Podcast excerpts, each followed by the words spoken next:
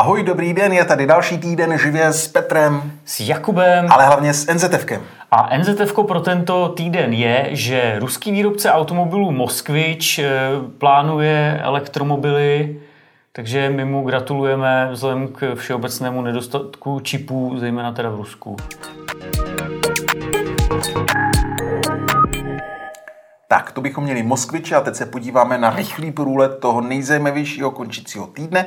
Mě tady zaujala zprávička o novém Snapdragonu V5 Plus Gen 1. Uf, přečetl jsem to celé. Je to nový chipset pro chytré hodinky, zejména pro ty s Wear OS, čili s operačním systémem od Androidu, který vždycky byl poněkud zdechlý, protože jsme tady nikdy neměli pořádný chipset. Hmm. A měli jsme, tam, měli jsme tady pak několik eh, modelů od Qualcommu, které slibovali, že to trošku zlepší, ale vždycky vždycky to byla katastrofa.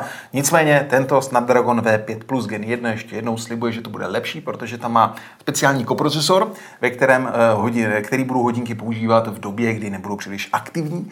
Díky tomu by měly být, eh, nebo měly by vydržet mnohem déle na baterii a měly by být i svěžnější pro takové ty běžné úkony. No a když bude potřeba něco náročnějšího, tak se hold spustí to výkonné jádro. No, tak Uvidíme, jestli se chybě sliby skutečně přetaví v něco reálného. Každopádně, pokud máte zájem, tak první hodinky s tímto novým chipsetem budou od Opa a Moboje. Tak snad to bude fungovat líp, než se čte ten složitý název. ano. Eh, já tady mám věc, která vlastně taky souvisí eh, s názvem, nebo do značné míry, protože Google přejmenovává svoji eh, platící službu nebo službu na placení eh, Google Pay přejmenovává ji na eh, Google Wallet, tedy Google peněženka a jinak je to vlastně pořád to stejný, pořád to slouží na placení, takže žádný velký drama se neděje. No. A to se už Wallet snad jmenovalo, ne? Jmenovalo se to Wallet, jmenovalo se to Google Wallet, kdysi v minulosti, pak se z toho vyvinul eh, Android Pay, to se změnilo na Google Pay, no, no a teď jsme zase u peněženky, takže příště to zase bude Pay nějaký. mám v tom totální guláš, no jo. dobře. Eh, mě zaujala ještě zprávička z Ukrajiny, o které jsme se tady už dlouho nebavili. Eh, naposledy nikdy na jaře, vždycky, když eh, ty si měl takový ten seriál skvělý, kde si neustále ano. doplňoval, kdo všechno utekl z Ruska, tak už tam jsou jenom ti Moskviči asi. Tak. No, každopádně v rámci konfliktu spotřebovala Ukrajina ukryt někam svoje digitální data, státní data, ta data, která v 21. století víceméně definují ten stát do jisté míry. A jelikož přeci jenom z kraje toho března se zdálo, že Ukrajina padne velmi rychle, tak tam Amazon dovezl takové kufírky, jmenuje se, jmenují se Snowball a Snowball Edge.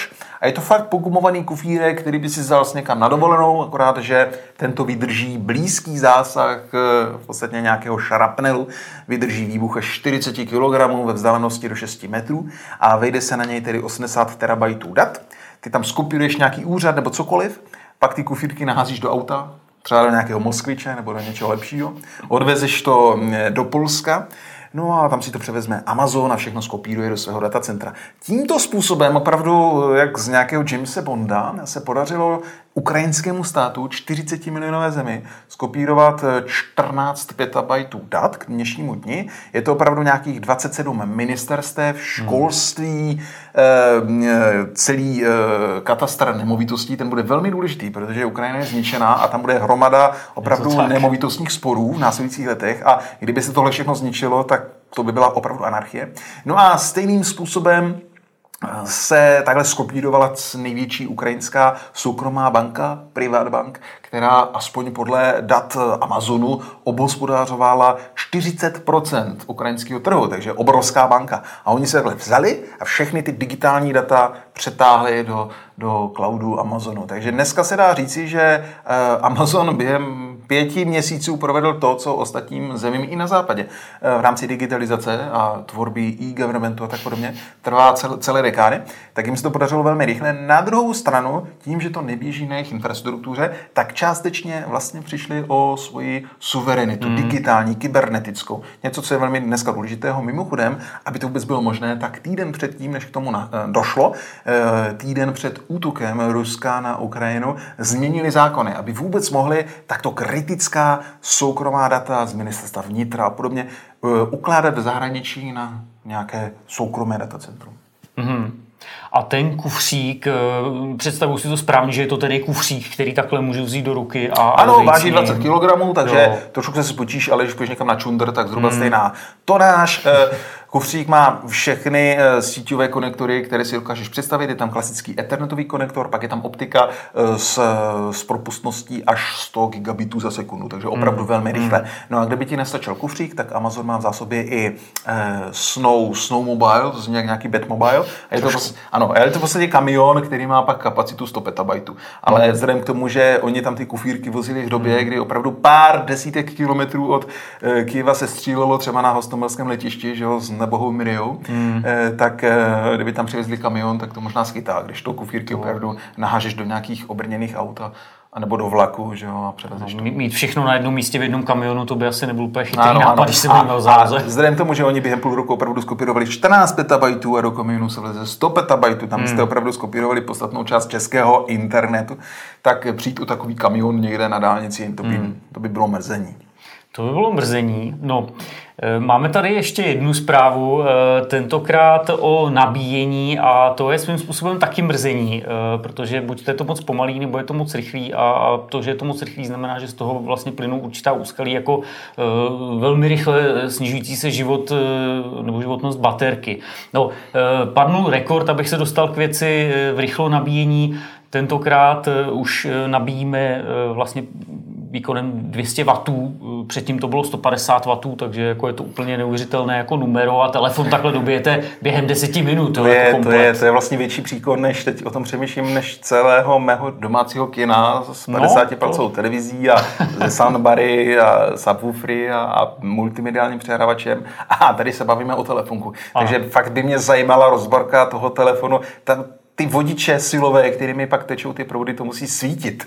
jo, jako rozhodně. Možná celý ten telefon potom svítí a začne ano, hořet. Jo, ano. Těším se, těším se, až tyto rychlonabíječky budou třeba na pražském hlavním nádraží, kde jsou taky ty stojánky pro veřejné dobíjení telefonu, protože tam třeba, když ti jede ten rychlík eh, do Brna nebo kamkoliv jinam a máš posledních 30 sekund k dobití telefonu, tak to je asi ta, je, to je ten jediný use case, který mě napadá, kdybych potřeboval tvých 200 W. A kdybych možná obětoval i teda kvalitu té baterky, která dostane teda pěknou facku.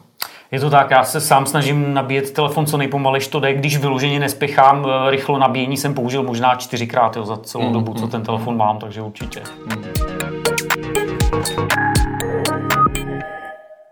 Tak, tu byly rychlé zprávečky končícího týdne, ale máme tady samozřejmě slíbené velké téma už v titulku nahoře nad článkem a to je Windows 11, protože tu máme zhruba rok, kdy začaly už silně probublávat informace o tom, že budeme mít samozřejmě na podzim tu stabilní verzi prvních Windows 11 a už se objevily postupně pak ty vývojářské verze a měli jsme tady i e, ty jedenáctky z nějaké virtuálky někde splašené z internetu, takže před rokem touhle dobou jsme věděli už, co se připravuje. No a uplynulo tedy 365 dnů, ty si psal první recenzi od té doby jedenáctky pokrýváš velmi detailně, tak mě řekni, jestli ta roční mise dopadla na jedničku, na dvojku, na trojku. No, já bych řekl, že to dopadlo na 6 deseti. Eh, to je verdikt, za kterým si pořád ještě stojí. A takže po roce stále 6 deseti. Po roce stále, ano. To vlastně není vůbec špatný, 66 není, deseti. Není, to, jako je to pořád nad průměr. Není to tak, že od sedmičky dolů je to všechno pod průměr. Od pětky nahoru je to nad, nad průměr, opravdu. Takže hmm, jo, jo. Já to asi úplně nedokážu posoudit, protože já mám od dob Windows 8, což upřímně řečeno teď ani nevím, kdy to bylo. Ale 2012 byl Windows 8. No tak to máme 10 let, to je no, šílený. No. 10 let, krize. Eh, tak 10 let mám furt nějaké beta verze. Jo? A pak samozřejmě insidery, eh, včetně tedy eh, současnosti a to jak na pracovním, tak na domácím počítači a ke všemu ty insidery úplně v té nejděsivější verzi dev. Takže mě tam opravdu každý týden běží nějaká aktualizace celého systému. A už nemám úplně jaksi přehled o tom, co je teda nového a jak vypadají stabilní Windows. Tak jak vypadají stabilní jedenáctky? No, stabilní jedenáctky vypadají zhruba tak, jak vypadaly, jak vypadaly na podzim, byť eh, Aha. Microsoft je pravda, že on tam jako v rámci servisních aktualizací sem tam přidá nějakou maličkost, eh, vys třeba počasí na hlavním panelu, že to, hmm. to tlačítko pro widgety teď ukazuje počasí, jo. že snaží se na to trošičku pozornit na tu nabídku, ale jinak eh, se prostě v Microsoftu kuchtí verze 22H2, která vyjde tento podzim, snad. Ty plány se pravděpodobně nezměnily až tolik. Takže to bude zrovna opravdu ten rok od té doby, kdy už byla ta stabilní verze přes, 11 pro každýho. Fajn, co tam bude novýho? Co tam bude novýho? Uh, Šokuj mě. nevím, jestli tě něčím úplně šokuju. Uh, jsou to takové samozřejmě drobnosti ve směs, ale jsou to docela důležité věci, aspoň ty některé, protože Microsoft se vlastně snaží napravit to, co spackal s tím prvním vydáním, nebo to, co prostě nestihnul dodělat. Mm-hmm. Jo? A to je třeba přetahování položek na hlavní panel. Jo? Jako jeden z základních konceptů ovládání, nebylo to tam, teď už to zase nějak půjde. Nebude to úplně to, na co jsme byli zvyklí z Windows 10, ale jako plus minus skoro, takže jako v zásadě budeme spokojení třeba. Jo, jo, jo, to jo. Jako, no, No, tak možná jsem čekal nějakou větší bombu. jo, jsou tam určitě i viditelnější novinky. Osobně se mi třeba velmi zamlouvá eh, režim pro soustředění. Mm-hmm. Funguje to tak, že vy si, vy si nastavíte časovač, defaultně tam myslím 30 minut, ale můžete si dát víc míň. A po dobu to, toho, toho odpočtu běžícího se vlastně skrýjí všechny notifikace, jednak ty, ty vyskakovací, ty, ty, ty banery, jednak eh, všechny ty číslíčka z hlavního panelu, jo, to se všechno schová, opravdu budete moc nerušeně pracovat pracovat. Tohle občas i použiju a je to docela fajn, popravdě řečeno. Tak to... OK, já tak nějak matně si pamatuju, že snad někdy na podzim už měly být dodělaný právě i ty widgety, které si tady zmínil skrz tu ikonu s počasím. To tedy už nějak bude, protože my víme, že widgety jsou tam od toho loňského roku, je to ta jedna ze slibovaných funkcí, nicméně už před tím rokem bylo zároveň slibováno to, že vývojáři třetí strán ty widgety budou moci vytvářet stejně jako doplňky do prohlížečů a tak pro mě. Od té doby je to ale tak, že tam máme prostě nějaké 4-5 základních funkcí od hmm. Microsoftu, kterým eh, podle mě aspoň vyvodí jenom to počasí, které je povedené, ale pak je to takové, jako, že to je víceméně k ničemu. Takže tam je nějaký posun, budou konečně, bude nějaký katalog ve store s widgety pro uh, Windows no, 11, nebo to zase nějak chcíplo celý? Já bych ti hrozně jako rád řekl něco pozitivního, jo, ale... Nemáme žádné čerstvé informace k tomu, chceš říct, jo? No, jako, e, není to tak dávno, co Microsoft trošičku jako naznačil, že něco s tím dělá. Oni vlastně teď e, dělají to, že otevírají tu platformu vývojářům třetích stran to jo, no to ale... ale měsíce. Jako. Jo, to, jasně, jo, to je prostě klasický Microsoft s tím, že minimálně ono vlastně to otvírání nějaký probíhá do konce tohohle roku, je to taková pilotní fáze a jako reálně z toho letos prostě nic nebude. No, takže jako uvidíme v příštím Já, roce. Nikdy by mě nenapadlo, že Widgety psané v JavaScriptu a HTML je taková kvantová fyzika, které je třeba, eh, nevím, banda vývojářů a roční obrovský nějaký vývojový cyklus. No dobře, no tak dobře, dobře. No, jo, jako teoreticky by to mohlo být jednoduchý. Máme Microsoft Store, eh, ta technologie existuje, takže prostě udělejme to tak, aby to šlo dávat třeba když, na plochu. A když loni na podzim ale... představili ty no. stabilní jedenáctky, tak já si myslel, že ty widgety budou dodělaný hmm. třeba na jaře. Jo, ne, jo, že ani jako... za rok to, to nebude.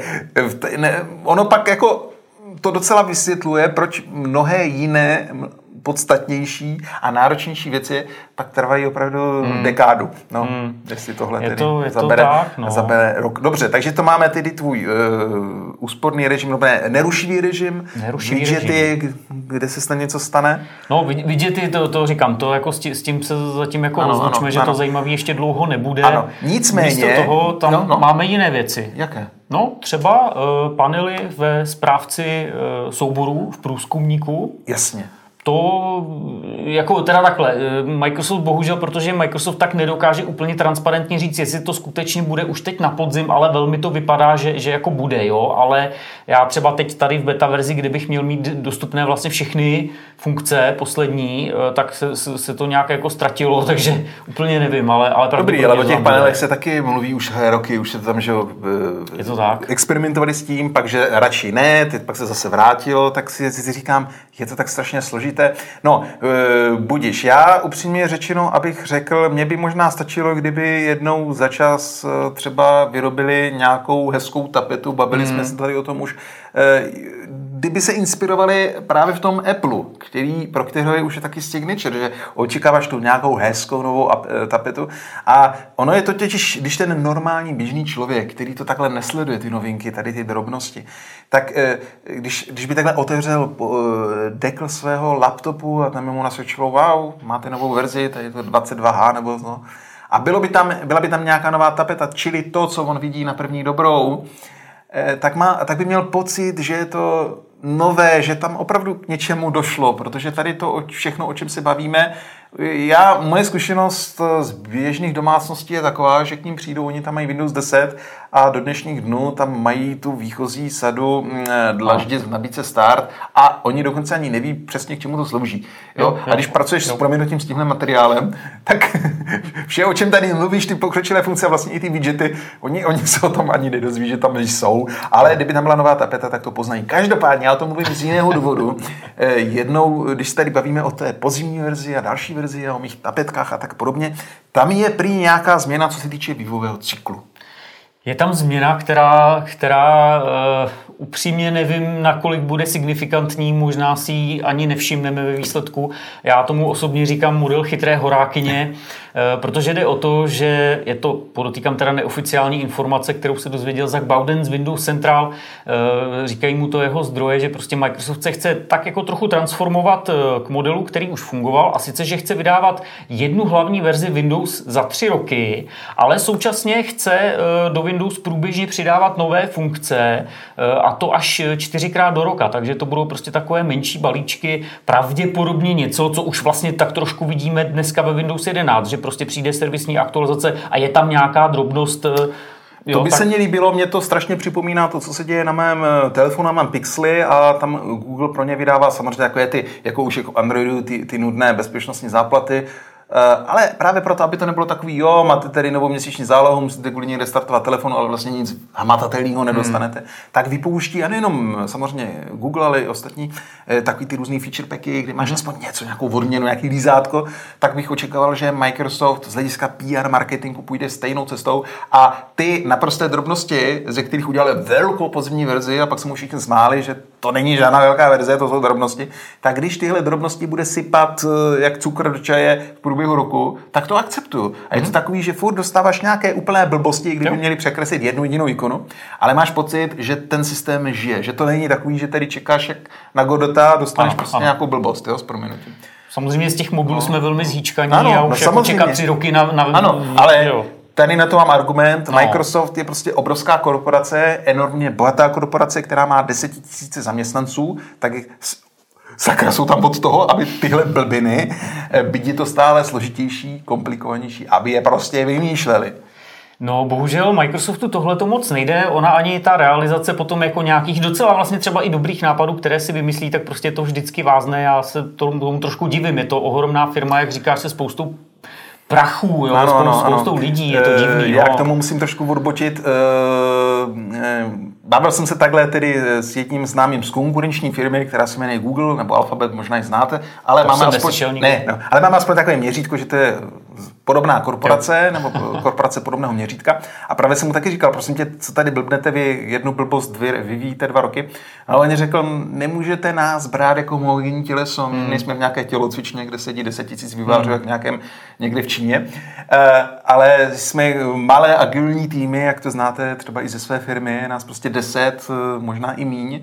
A jsme opravdu krajské město, kde může fungovat v rámci toho v rámci těch týmů i určitá jako korporátní rivalita, hmm. kdo dokáže prosadit ten svůj projekt do upstreamu, do toho cílového produktu.